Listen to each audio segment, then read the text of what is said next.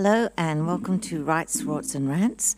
Uh, this is Fran here, and I'm in the studio with Warren Ross, and we're going to talk about finance today. Um, apparently, Job Keeper is ending in September.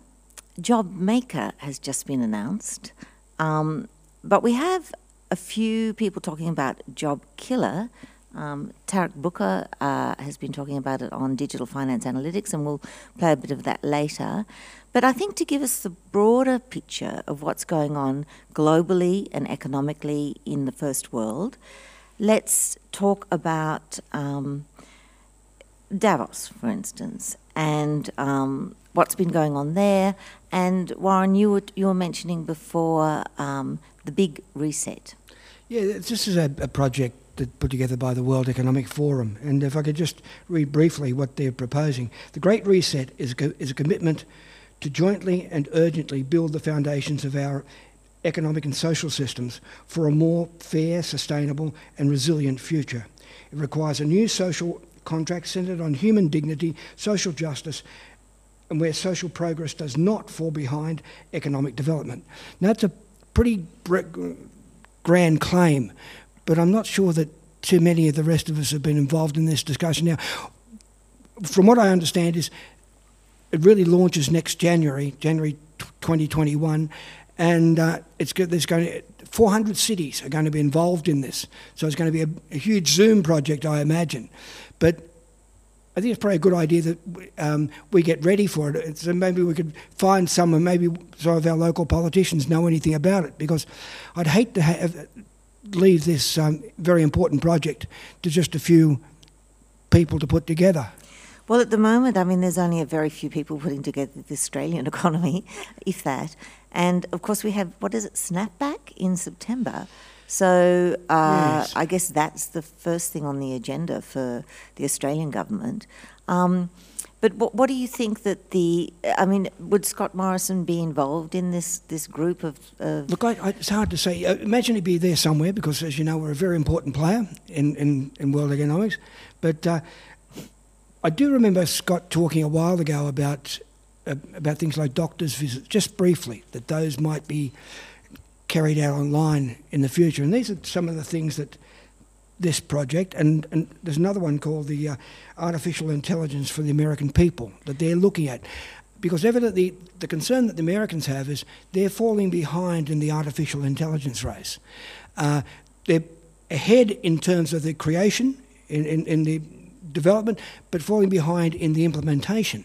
Mm. China, because it's got a, a population which is um, it, it perhaps has a, has a, greater handle over um, things like one of the, the, sorts of things they're talking about rolling this out into are things like like classrooms. Now, the classroom thing, we've just been through a bit of that. I've been watching some of that, um, these programs being pushed into our schools. I had concerns about this because I couldn't see that they were coming from government. They were largely corporate products that were being pushed out, and I'm not sure that I want our education system controlled by the Googles, the Apples. Most of these products were corporate products from these organisations, and yes. I'm just not sure uh, where that was heading. But also things like um, algorithms on, on finance, so we'll get our finance information in the future. It'll be done through an algorithm yes. of some sort. Um, policing and, and, and, and, private surveillance will be a, a key part of our uh, of the uh, legal questions. Will be framed again in an artificial intelligence That's right, environment. Yeah. Um, shopping, which in China, to a great extent, is now done online. This will be pushed on us as well. And uh, yeah, it's just a elimination of cash is another thing. Yeah, the now, cash ban, don't are, bring that back. These are, are, are big changes that people seem to be planning for us. And I can't see at the moment where we're engaged in the discussion anywhere. No, that's right. And here in Australia, it's been all under the cover of COVID that we have to have this online, you know, online life, really. That's basically. right. That's right. Um, however, if we go back to the NAPLAN tests, for instance, now yes. the the NAPLAN tests were um, often the textbooks for the NAPLAN te- uh, tests were um, by a private company. They, Yes. they were sort of done by a private Yes. company. The tests themselves were carried out by a private company. And so it's very much a kind of privatization of education in, in one sense, but also like a corporate product that's being spruiked in a way. Yeah, I just the extension of that is I've never understood why governments forced us into using the Microsoft suite of products, for example. There should have been a corporate version of those products. Yes. But where it's like in so many aspects of our life, and we'll get on to jobs in the future, and we've had this notion, we've, we've handed over our um, our employment system largely again to the private sector. There once was a time when there was no such thing as unemployment, or effectively no such thing as unemployment, because we understood from the period 1942 to 74, we understood that government had perfect control over the level of unemployment. Now, we're coming back to a stage where, and I think you're going to mention you, uh, Stephanie Kelton, we're coming Yes. back to a stage where we are going to face, we're seeing at the moment, somewhere between 13 and 15% unemployment is the true figure now. That's right. somewhere around 10% underemployed. You are not going to fix those things No. without a public sector employment program. No. So we've got a stronger role for government in, the, in, in, in so many of these areas. That's true. However, um, I was listening to Stephanie Kelton. She was on Money Matters, I think, last night, or the the Money last night on the ABC. Now she was saying uh, one of the things. One of the things she, she was saying was that in an ideal world, what you would have is a kind of jobs bank where people would go in and they would, you know, be interviewed about what, what their skills are, and there would be a job there for them. Well, that's sort of what Centrelink is supposed to do, right? And has been supposed to do for quite a long time. And obviously it doesn't work because the big myth here is that there, there are jobs, there's a job for every person. Well, there isn't a job for every person. And, and especially with AI, there won't be a job for every person.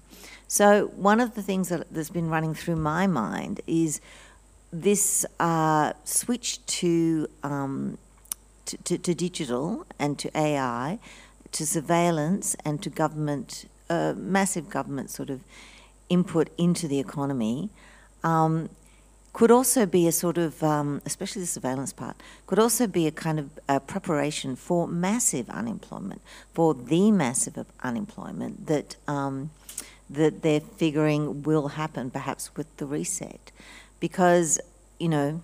AI will take a lot of jobs. It'll take lawyers, le- legal jobs, as you mentioned. It'll take education jobs.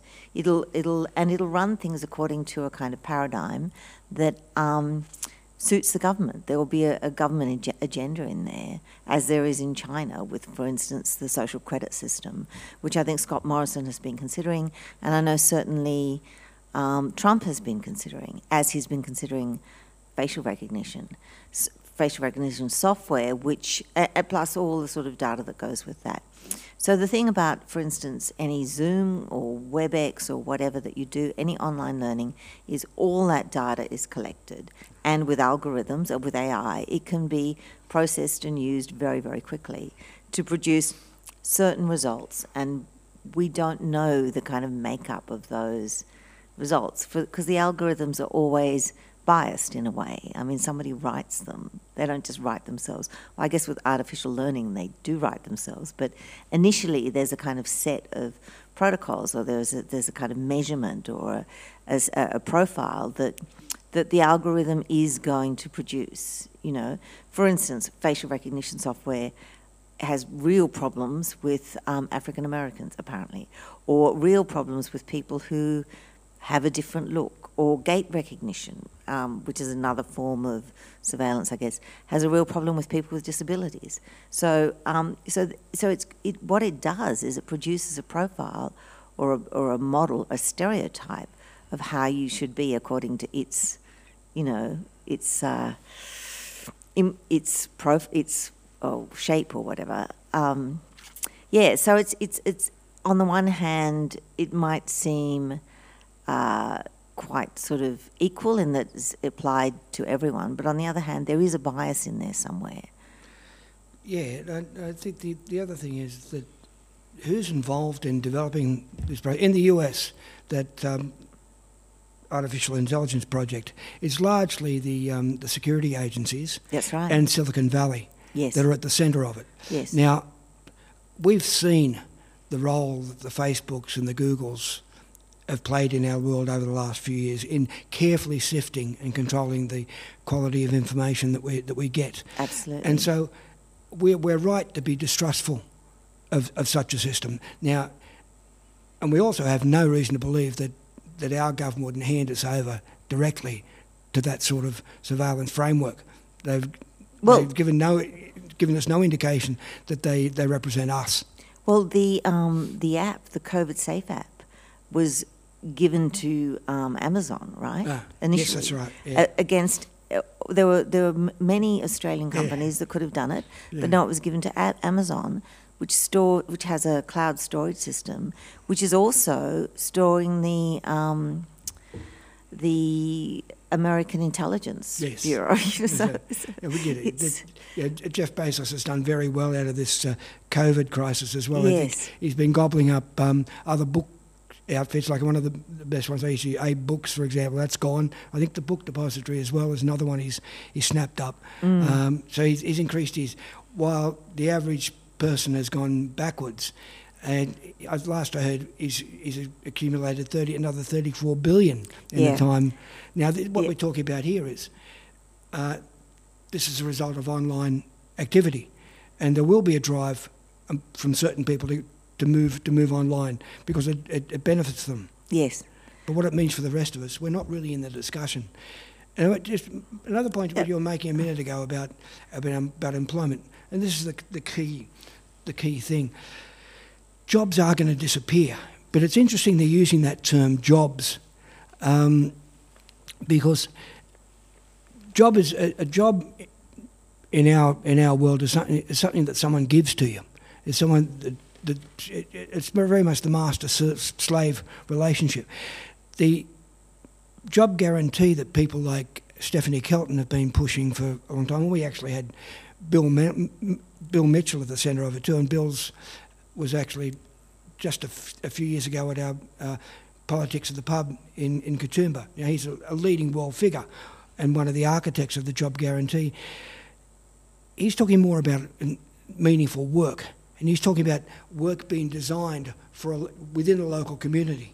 So even if those jobs are automated out of existence, there's no reason for us to believe that work will disappear. There's No. any amount of work that might be done, and our local TAFE could be used to expand our skills. Well, absolutely, yeah. And and the thing is also that um, this is the perfect opportunity to invest in renewables, to to do another kind of reset, if you like, which would be labour intensive. Um, but no, I mean the the most of the jobs are, uh, most of the projects are infrastructure projects, which incidentally won't begin until you know two months before the next election. I mean, so there's all these promises of 90 billion here and 100 billion there, but really it's it's a it will be another sort of sports rorts scheme, I think. Um, but yes, uh, there, there's no. In fact, there's there's so little interest in renewables that I've heard recently that they're they're wanting to tax uh, put a tax on people who have solar and and supply energy back to the grid because uh, it leaves only poor people, um, you know, who can't afford solar. They can uh, pick up the, picking up the the, the, the- yeah. So I mean, this is residue. this is I mean, what kind of you know uh, energy saving scheme is this? It's ridiculous. But but you know, getting back to um, you, we were talking about before about the um, the sort of push to AI and Mm. online, and that being controlled by mega corporations, Yes. um, and also in a way sort of being uh, funneled through government.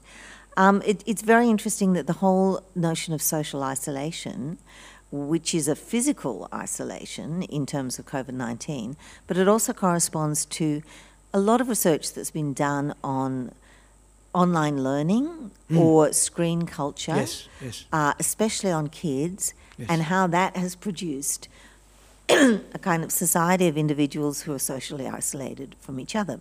So put COVID 19 together with, you know, these kind of technologies, and what we can end up with is a society that basically is a, it's a form of autism in a way, and I, I don't mean that derogatory, you know, but it's No, it's no. it's a form of, you know, uh, and, and there's been research done on this when when people spend too long on online or have most of their life in a kind of virtual world, they lose the social skills that you would get in face to face social inter- interaction. So when you lose those skills, there are other powers that can come in. The government it's mu- much easier to control people who Yeah. are socially isolated. Yeah, there's know. a there's a philosophy underpinning that too. You would have Mm. heard in recent years.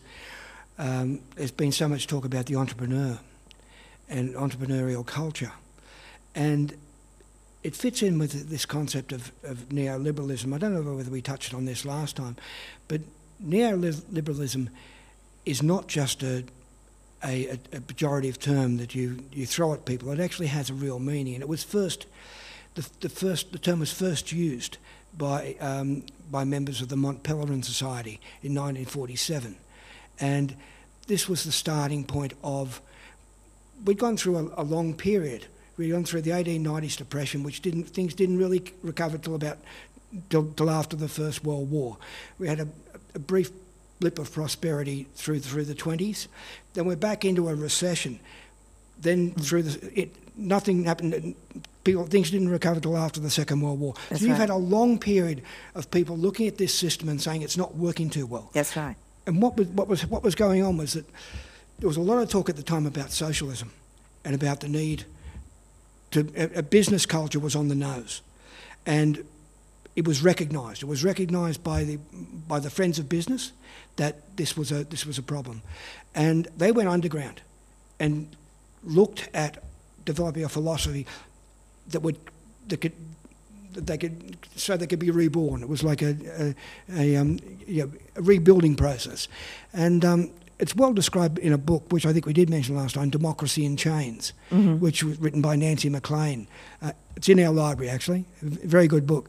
It explains they waited until the 19, early 1970s. They had to wait through that period of time. But the central philosophy that they were teaching was the philosophy that the system is perfect.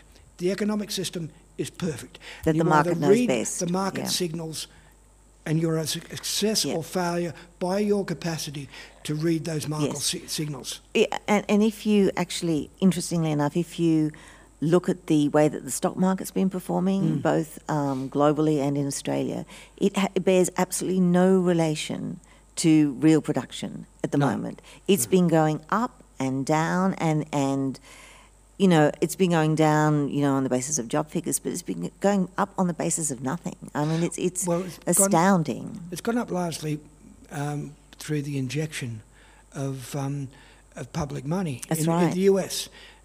Trillions of dollars have been pumped into the US economy because the only organisation that can really destabilise these governments is real power. Mm. The money power has the capacity to, under, to, to destabilise these governments. The truth is, they're not particularly worried about us. We had 18% unemployed, underemployed, and those who'd given up, fallen outside the system before this COVID crisis hit. That's we right. were already in economic trouble Absolutely. before that. And so was they the weren't US. worried about Yep. us. No. They were not worried about No. us. Now we're moving towards something like 25% of the same, the same thing. Largely, this project we're looking at at the moment is safe capitalism rather than, than um, addressing our needs. Now, they'll, they'll do their best. And you're hearing now for the first time, there is talk about, um, uh, even in the Financial Review, review today, they were talking about the need to loosen budgets. Now, I know that there have been many people, and I've been, been one of them, who's been trying to push the modern monetary theory argument, the notion that governments have the capacity to, to, to spend. And we've really got nowhere over a long period of time. So- the reason we're getting somewhere now is not because of our effort at all, it's because the system needs to move, it needs to do something different. And government has to spend. If the Yes. government didn't spend at the moment, our economy would already be in a crater. So, um, so the the big question, I think, uh, first of all, maybe just explain modern monetary theory (MMT) a little bit. Can you Well, do that, that? will be the hard. There are a number of angles angles to it, but basically, its its concept is the key concept is that we're not limited by the only limitation in our economy is not money, it's resources, and when we leave 15, 18 percent of our of, of our workforce unemployed, when the resources are in place, when, we, when government has that capacity to spend and put those people to work, this is a criminal act. This is a completely un- unnecessary thing. Government needs to use its, its currency issuing powers in the interests of the public.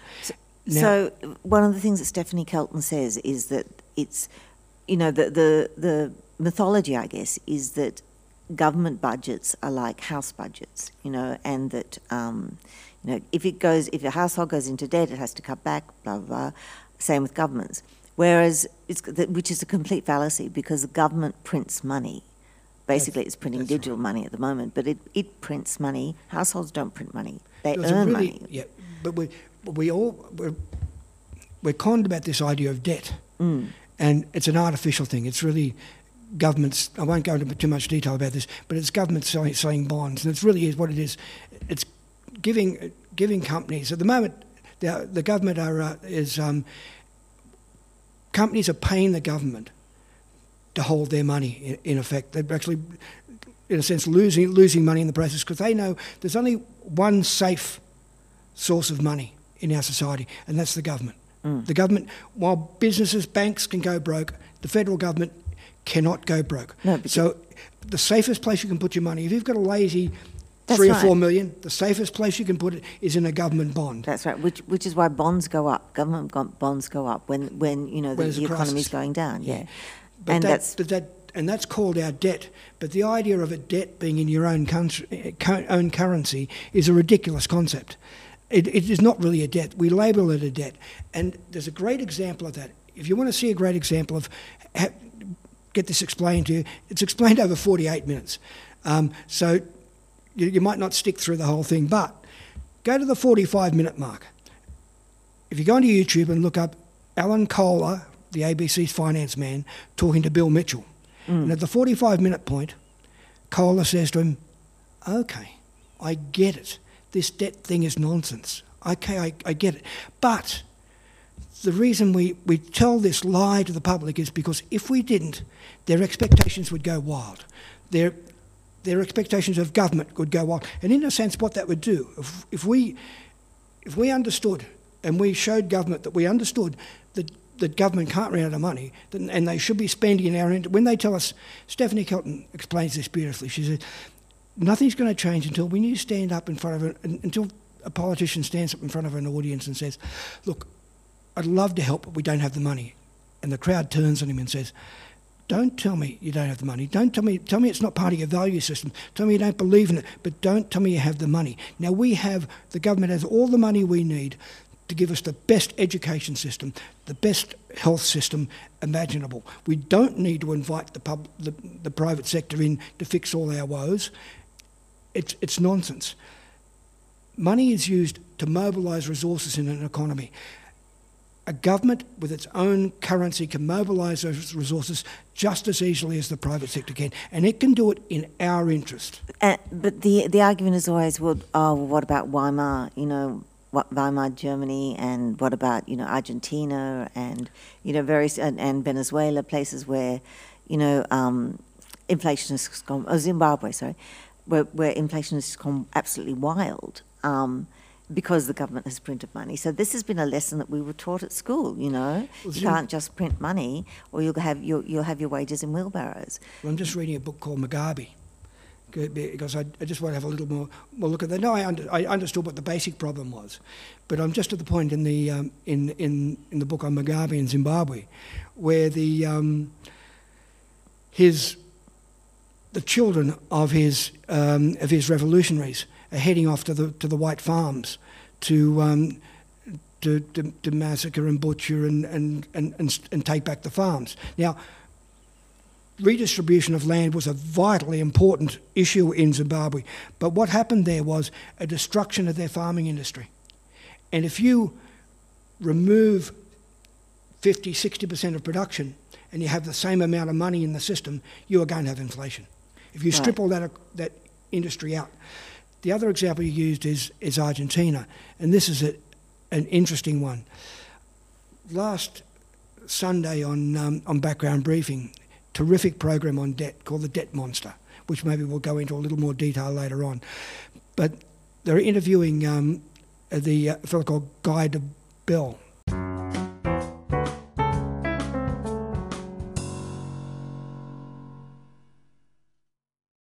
And we're back, and we're joined now by Jeannie Baxter. We was we were talking about the, the trying to connect all the dots really, and so we've got these massive stimulus programs.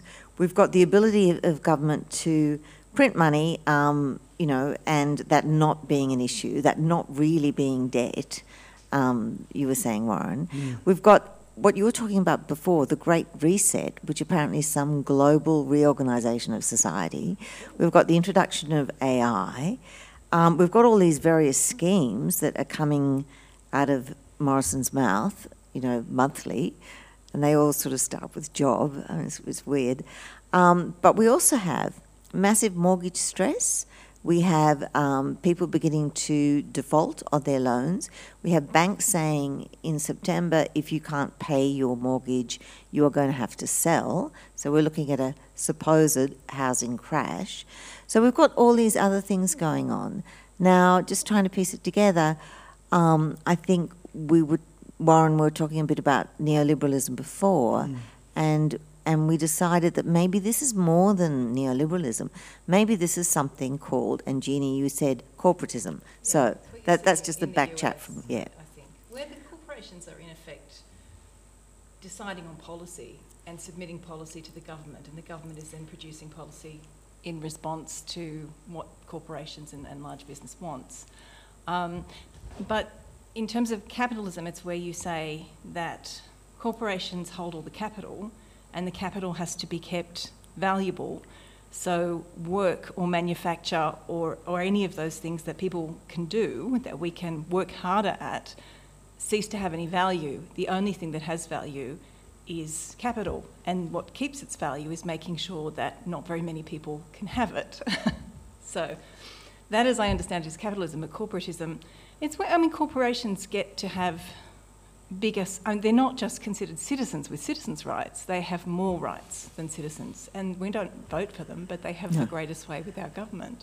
So really, I think under corporatism, it's corporations that run the government, Yeah. basically. The government Yeah. becomes this kind of, um, what do you call it, uh, puppet for, and, and we've, we've sort of known this for a while. Well, But- ever, ever since the, the report on the Indue card, which is online if anyone would like to read it, Oh, good. where Andrew Forrest wrote government policy and thanked the big four banks and Mm. Coles and Woolworths Yeah. for their input. I mean, this isn't, they're not elected by Yeah. anybody, and yet they're producing policy. Yeah, and and so we're, trying to sort of get our heads around this idea of um, of debt, and you know, public debt and private debt, and printing money. Well, not really printing; it's all digital. But you know, and, and the idea that the government can spend as much as it likes, really, and it's not really debt.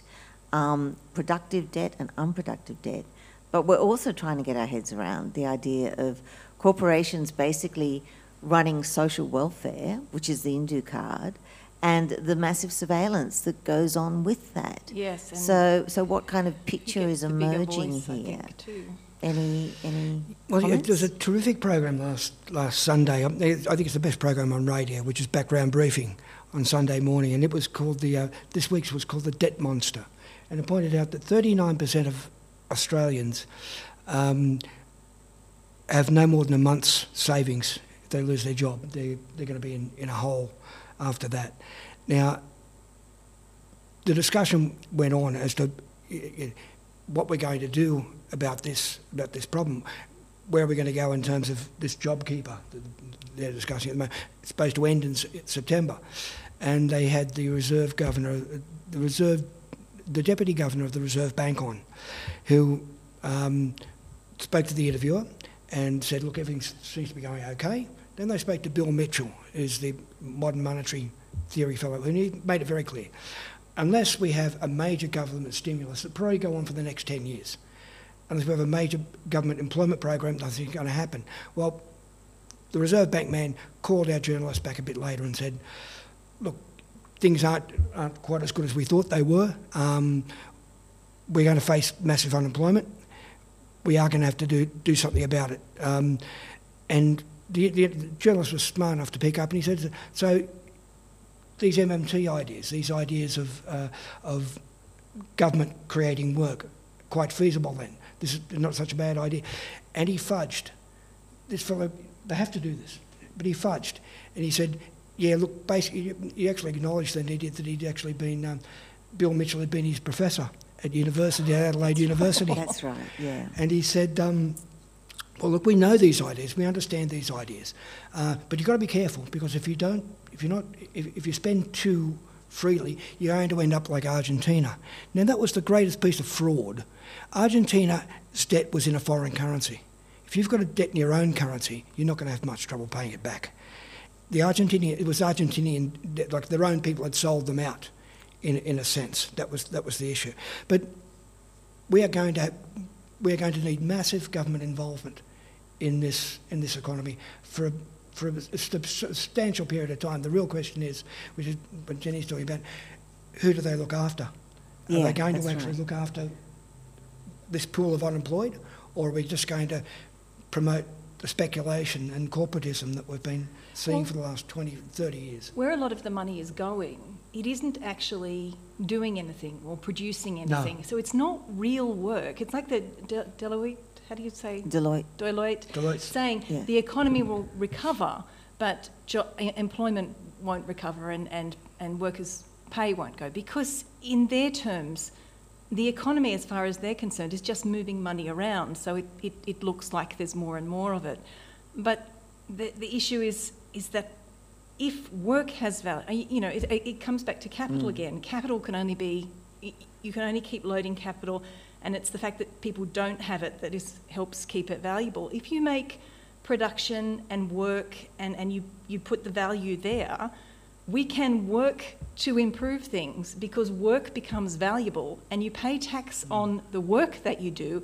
So not only are you paying tax, you're producing something and you're building all kinds of connections and community. And as you work and, and, you know you then sort of factor in training and you start it, it sort of builds on itself. If it's just about capital, capital doesn't reproduce. or, or, or it doesn't care where it goes. Jobs too. Interesting. uh, Work rather than jobs. You use the term work rather than jobs, well, a lot of which is interesting. Job keeper isn't about, and, and if you look at how JobKeeper is set up, Mm. the more the bigger the company, the more JobKeeper they get, but it's it's going to stall and fall over because nobody is actually producing anything. Rather than the government coming in and saying, okay, these workers can't do this work anymore, let's if we're going to pay people JobKeeper, let's look at how we can facilitate moving into a slightly different area so that people can work Yes. and produce something. And you have to be sensible about it. I mean, we've all heard that ridiculous comment where we need more farms, send all the unemployed people out to, to pick apples. I mean, it's not. Anybody who's ever picked apples for a An living is awful going to laugh because it's hard work. Mm. If you want to invest in people that become professional fruit pickers, you then have to start building a structure where people can be trained, where they can develop skills, where and where they can make a decent amount of money and have accommodation. Because at the moment, it you know it, it doesn't sort of So- balance out. So um, the new job trainer, the new one that's come Oh, out. no, have you the have new you job looked at what, what where is that focused? I What's just the had focus a of look that? today. I'm sorry, I, I tend to get a bit ranty No, after go for work. life. It's good. It's So- good. I'm so interested. just- I'm interested. Okay, um, I, I had a look at the new job trainer today. Now, the thing that really struck me, because there's, the government has posted this PDF online, so you, everybody can read it and everybody should. They talk a lot about the importance of training and getting people to go in different places, and they talk. They said they've talked to 500 and something stakeholders, and I'm going to bre- give you a breakdown of who these stakeholders oh. are. Okay. Don't, don't make me sta- sick. stakeholders, make me of sick. But at no point do they specify, like, clarify who they are. So they, it, it, it may be that they're, what they're actually talking about is taking this $15 billion or however much it is and recreating the disaster we've just had by just giving it to private Sure. training companies, Of course they which, which failed in the US, Uh, you know, 10 years before it failed here, and it's already ha- failed. But here. it only fails in a sense. We're going we're to spend 270 billion on military equipment. It's been spent and it's gone into pockets. There's, there's the society's point of view and there's the recipient of the money's point of view. And they're two different things. This is about GDP, increasing GDP, and it doesn't matter how it's spent as long as the wealthy get the money. Yeah, but That's the game. We've, Yeah. we've got maybe we have to redefine GDP, but these stakeholders, and this it would be really interesting to maybe talk to Susan Templeman and get an actual breakdown of who these people are, because at, at this National Skills Commission consultation, the National Skills Commission, by the way, is a brand new um, sort of focus group that again. The Liberal government is supposed to like small government. They have a hell of a lot of these sort of private consultancy commissions all over the place, which all kind of feed of public money. But anyway, we had 156 education providers, um, 101 employment career providers. Now, they're the main ones. For all we know, that they're a bunch of, of people affiliated with political parties, and the employment providers, if they are the job agencies, they're already a waste of space. But Isn't this the vet scheme all over again? It, yeah, I think it is. I think it is. So you've got 80 representatives from state, state and territory governments, 74 employers, like to know who they were. Now it says peak body and industry peak body, which is not clear to me what that is at all, but that was 49 and 35 people. SSO. Hello, I'm from the- 19 people. Um, 15 other people, no students, and uh, seven members of the union movement. No, again, which union they don't specify. So it would be very interesting to have a breakdown from Susan Temple. Maybe, maybe we should contact her and ask if she could give us the 500 people actually listed as to who were the task force on this commission. Because it would be really interesting to see, again, who is making public Yes, policy. that's right. But Yeah. isn't, isn't, this, uh, isn't this as well, this is this vocational push too. This is this idea of steering us towards vocation rather than education as, as a business project. Now, for example, the guy who's, who's developing, redoing the, the, the curriculum for New South Wales, this CSA I think it's called, um, is, is Peter Shergold.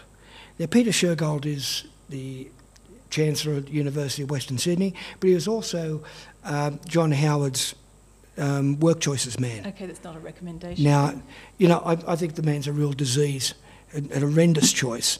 And but, but what we're doing is, is shaping our educational future Yeah. towards a jobs world that we don't even understand yet. Yeah. We're not part of discussing what that what that Yeah. looks No, like. that's right. It's corporatism. again. You know, I think it is. I think yes, it's a corporate yes, world. yes. I, I that- actually s- have. So, yeah. so let's just hold that for a moment. We need to take a break and um, and let's talk about maybe what the ideology of corporatism will be. You Mm. know, post COVID, um, when we come because we understand capitalism. You know, to an extent, but corporatism is something new. It's, really, it's what It- run, it's the US, and Yeah. we can see what's happening in the Yeah. US Okay. very fast.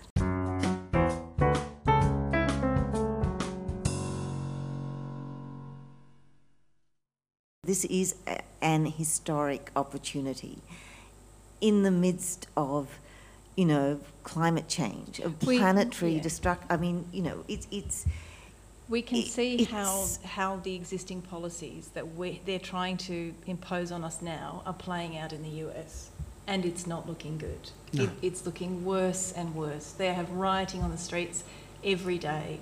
They say 50 cities I've heard are in riot. Uh, Saying like 25% of um, all people in, in Los Angeles County are unemployed. twenty five percent. Yeah. And yeah. it's get, apparently it's about to get worse because they're about to start tipping people out of their homes. Right. So Yeah. we, are, Right. we are only seeing it beginning. Yeah. Yeah. Um, because once people have no home and no food, what do you do? Well, well, again, you know, let's go back to this idea of, of a monetary mo- MMT. Um, why can't the government just build a whole lot of low-income housing? What's stopping it? If, if debt isn't the yeah, the the ideology behind it. So, what is this ideology of corporatism? I mean, how bad Because is you it? can see it in Mount Druitt, where house prices have just hit the 1.8 million mark because they've just opened it to developers who are coming in and buying the land Mm. and are going to go and build more of their crappy blocks of flats, which they will sell to people at an inflated price because the government's solution is to, as soon as we can, start bringing in more and more and more immigrants That's right. with, without providing any services and when we don't have enough jobs. And you, we're all immigrants here. But, but also that's been the way be- we've grown over the last Well, 30 years Yes, so. Yeah. but the immigrants that are here right now are also Australians and they need jobs too. And at some point we have to say, okay, well, let's get things moving forward so that we can look at immigration again, but in a sustained and, and positive way where everybody gets to contribute, instead of using it as a short-term fix to keep pumping money into people like Mirvac. It has to be, it, it has to be done in a way, and you know, if you look at things like immigration as well, I had a the, the girl that used to live with me was working, I think, for the, the refugee help group in, in Newtown. And she was saying, you hear all these things about how we're being over, overrun by refugees. She said, do you know how many we did last year? And she said 47, or I, I can't remember the exact number, but it was under 50 yeah. under 50. Because when she first said that, I said, what, 47,000? No. So the immigration that we've, we've got is being done in a very specific way for a very specific Absolutely, end. it's largely corporate immigration. It's a large, large, I think it's about at least a third of them anyway. It's corporate. It's you have people with money, a lot of money coming in, which are having an impact as well on the on the housing market.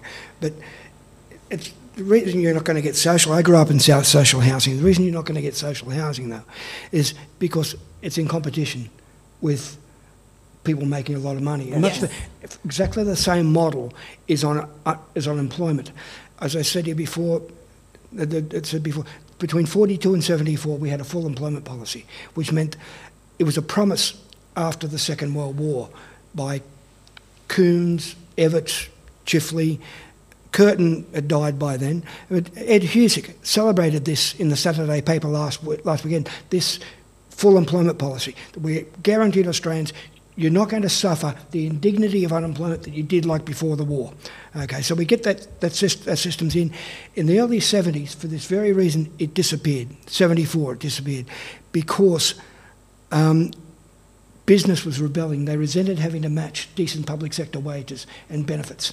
And there's a key moment. I went to a celebration that Bill Mitchell ran, the 70th anniversary of that Deadman White paper, which promised Australians full employment. I went, this was five years ago. And um, the, some old Labor people were there. And they said they were talking to Jim Cairns outside Gough Whitlam's office. And uh, Cairns was going in to save full employment. He came out 15 minutes later and said, I've been sacked. And that was when Bill Hayden took over. And when we're told that Labor became responsible economic managers. Mm. But it's also perceived as a time where Labor turned its back on, on, the, uh, on, employ, on the employ, unemployed. And we've gone now for, I remember just quickly a current affair in 73. It kicked into that dole bludger concept. And we've been running that for 40, 47 years now. They, they, they, you know, yeah, 47 years now. They started this program of blaming the individual, which is neoliberalism. Rather than, it's not a system problem. We don't have system problems anymore. We only have, uh, we only have personal problems. So, so in other words, the whole, say for instance, not providing, like the, the dole bludger thing, the acceptance of a high rate of unemployment, um, the no social housing, but lots of, you know, land for Mirvac or whatever, um, is really just about making corporations wealthier. Yes. Is that as far as it goes, or do you think that there's a... Well, it's a- making the people who, it's making a very limited amount of people very, very wealthy. And, and so do you think that that's the extent of the push, the ideological push, or do you think there's something else going on?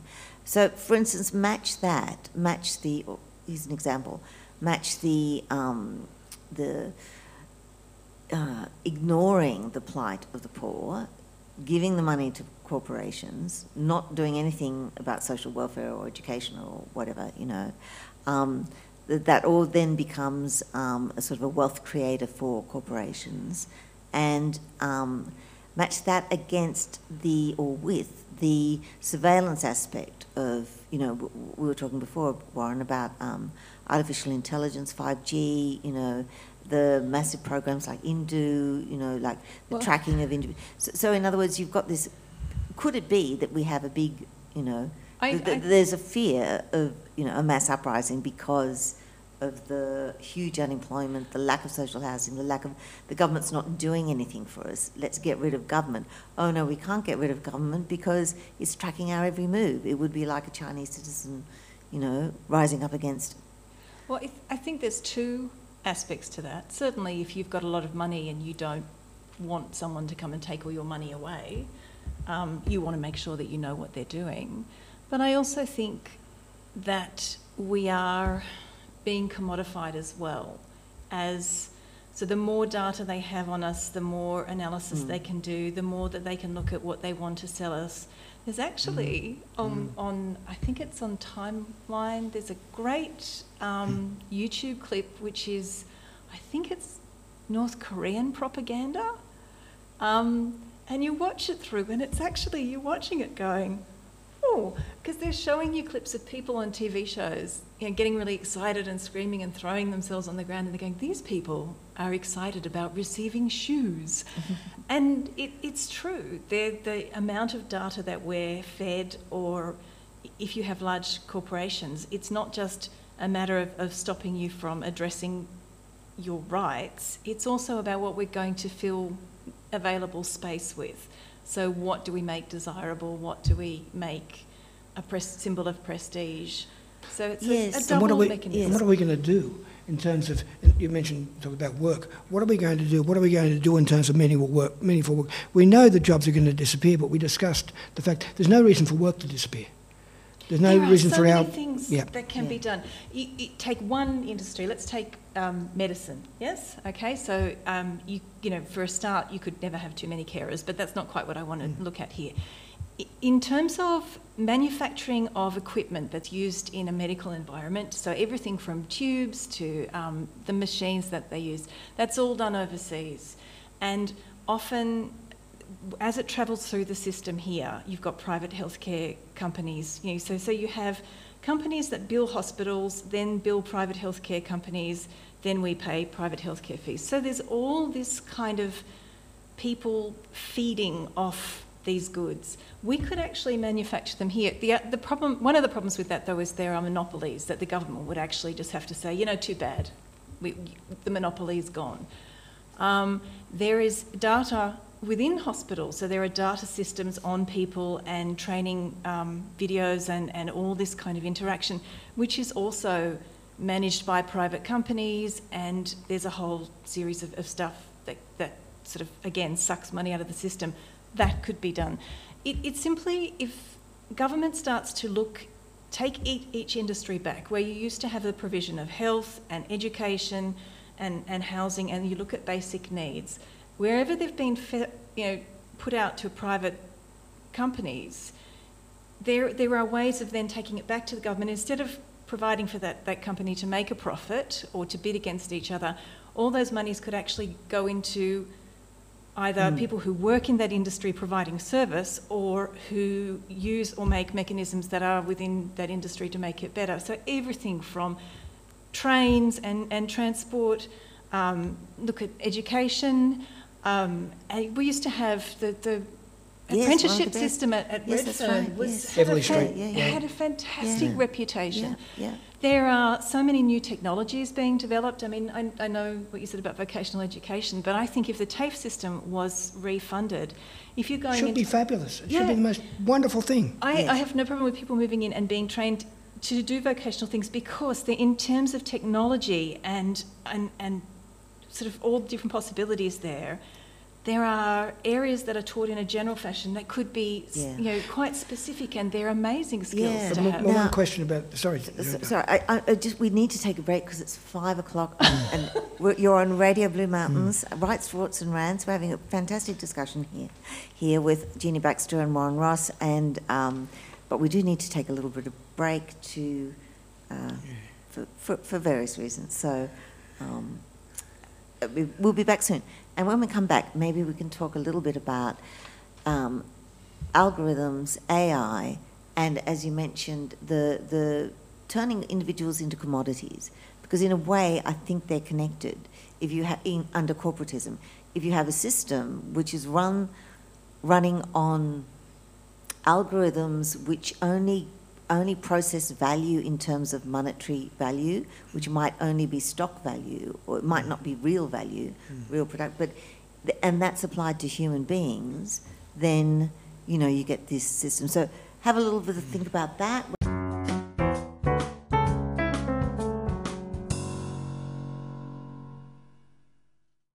You're listening to Rights, Rorts and Rants on Radio Blue Mountains, and we're with Jenny Baxter and Warren Ross. And you two had a plan. You were planning while I was. No, Warren's, Queuing. Warren wants to.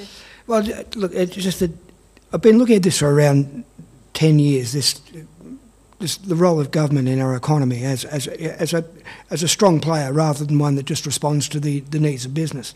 And the, none of these ideas are, are are mine at all. They're just ones I looked at. And years ago, working in IAG in the, in the city, big corporation, 22nd management floor, I was looking around wondering, okay, there seems to be no shortage of anything. We've got plenty of food, plenty of resources, plenty of anything. Nothing ever clears in the Coles Bays. There's always plenty there. Aldi's stock full, full of stuff. The only thing we've got a shortage of is money. Now, how can there be a shortage of money? And I started wondering, where does money come from? And scouted around and eventually came across this idea, this modern monetary theory idea, which tells you that government is the originator of money, and this isn't a point of conjecture, it's a fact. Government is the source of source of money.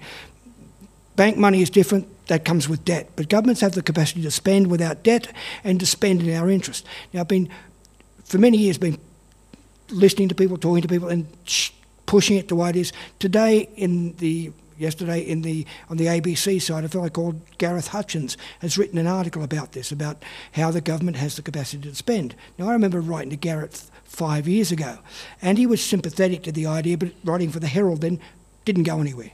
And a number of these stories are coming out. Today's Financial Review also talks about the government's capacity to spend. So what's changed? Well, suddenly, this system needs spending. Prior to that, they could tell us, oh, look, you know, we just haven't got the money. But right at the moment, we need the government to play an active role in our society. Now, we could have the best health system, the best education system, the best public eh, transport system imaginable, but we just don't get it. We could have, there's no reason, there's no need for unemployment. So what's going on? And I think this, this, is, this is the question we're dealing with. Why don't our representatives, why doesn't our government actually act in our interest? And I think that's, I think, you know, Jenny's labelled this point before, because in effect, corporate interests come first. We're secondary. And Gov- government we get doesn't want to what's left over. Yeah. We must have um, the Mount Druitt multi-development stack with units and we can't have social housing. We have to have a pool of unemployed because we, we don't want the public sector interfering with the um, private sector's casualisation scheme. Um, this, we, we just, we are not in the driver's seat, sadly. We, we think we are, we vote every three years, but we're not. No, I, I definitely agree with that. In fact, one of the things I stumbled across today, which, which I work for a broker, I should probably disclose this. Um, um, a lot of brokers are complaining about this. Uh, Actually, a lot of brokers seem to be taking the brunt of the criticism of the, the banks because what the broker's job is, is if you want a loan, you go to a broker and they go, well, this bank has this, this, this, this, this. This is the best option. I can't speak for other brokers because I'd never done anything like this before I started this job, but I have to say that I approached it with, oh, this is not for me, and have found since that actually we can be there to sort of help people deal, because people have no idea. People don't have any idea about what they, they earn, what they spend, how their money works, what's a good idea for them, what isn't. And this now when I watch things like ads on, on banking ads on TV, and the promises and, and the, the assumption that, that this is your security, this is your future, this is everything, it, it's just, it is a sales pitch like anything else, but I think it's one that we fall for because it's so important to, like, it, it ties in with the whole Australian dream. I too can have, you know, my little patch of, of dirt. But the latest thing I've, I've seen brokers, and brokers are complaining about this, is that there's this new market that seems to be popping up in financial circus, circles which is bi- bridging loans for small businesses that are about to go under mm. because um, as, as sort of their funding gets cut and, and as, as you know the bigger businesses they did things like they extended um, payment times so whereas before you had like I think it was a 20 day op- window to pay your invoice now it's you know much that- longer yeah. 200 days or something but the banks are guaranteeing business loans and they're lending money to the banks at 0.25%.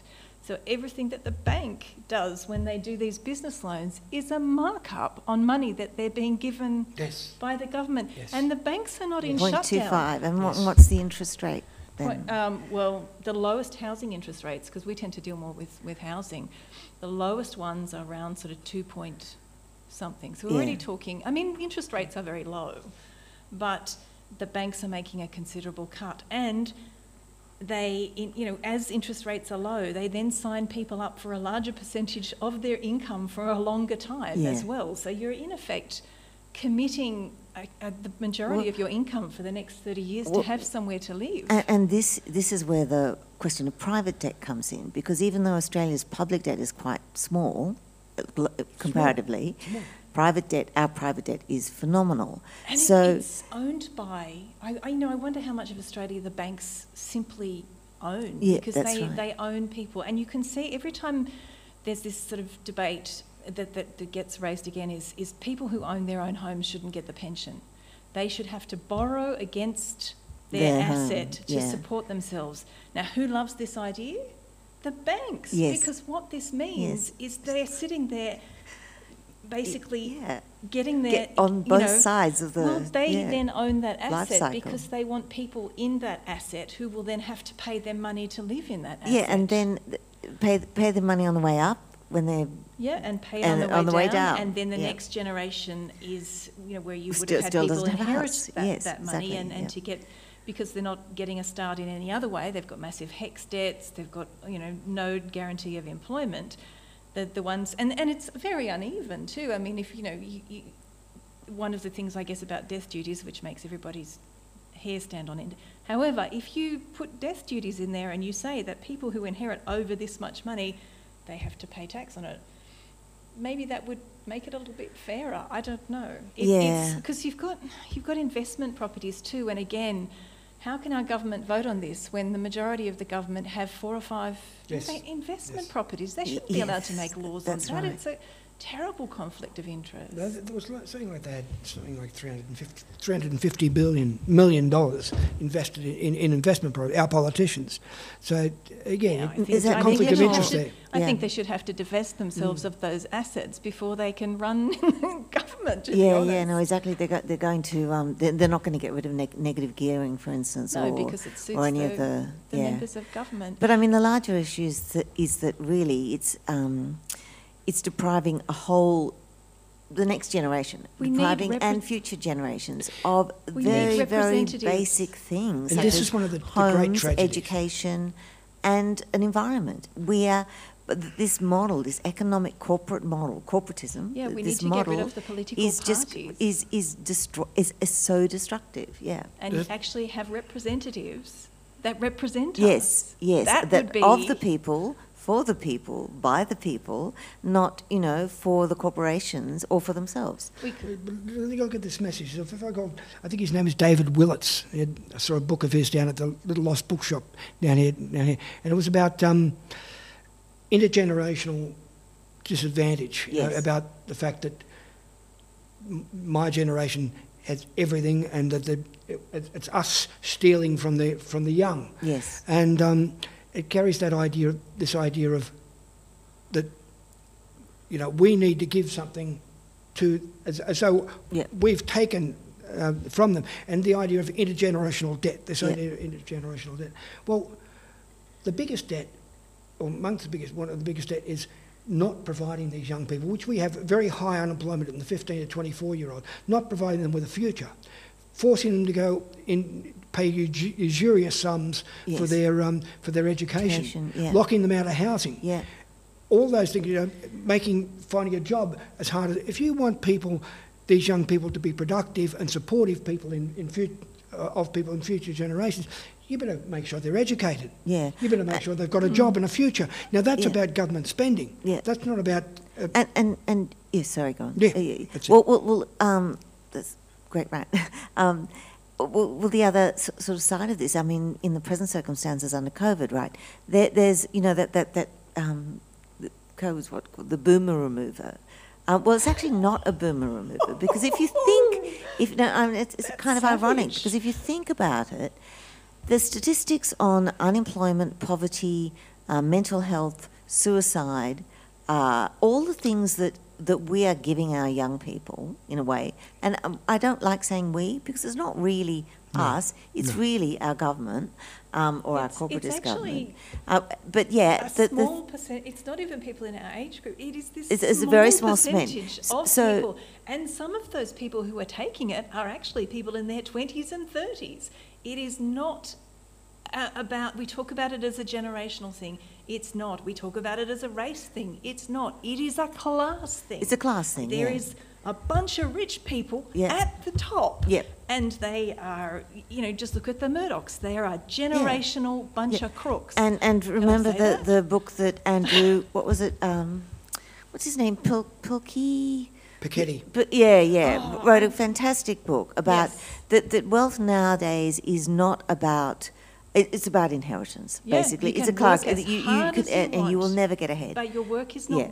worth anything. That's right. And so, so, you know, the boomer under COVID, all these measures are being put in place which are uh, dispropor- disproportionately disadvantaging young people Just- for the sake of um, what? Well, the- except if you're in the private school system, in which case we now pay more for private schools, and those very, very wealthy private schools, which have massive amounts of real estate in this in the city. Yeah, and that's baronial true. libraries. These are young people. These are people Yes. who will have glowing futures. Yeah, that- and if our true, universities shut down and Yeah. are crap, Yeah. their parents will send them to better universities. Yes, and they'll have a friend who'll give them a job in They the will not legal miss out. Yeah, yeah. It is. It is. Yeah, so, so I think that's a great way of putting it, Jeannie. we should get, get there. take it back to class. It's a class system, and this is sort of class warfare under the guise, in many ways, under the guise of, of COVID, but under this new regime of corporatism, which, in in all you know, gathering together all the things we've been talking about,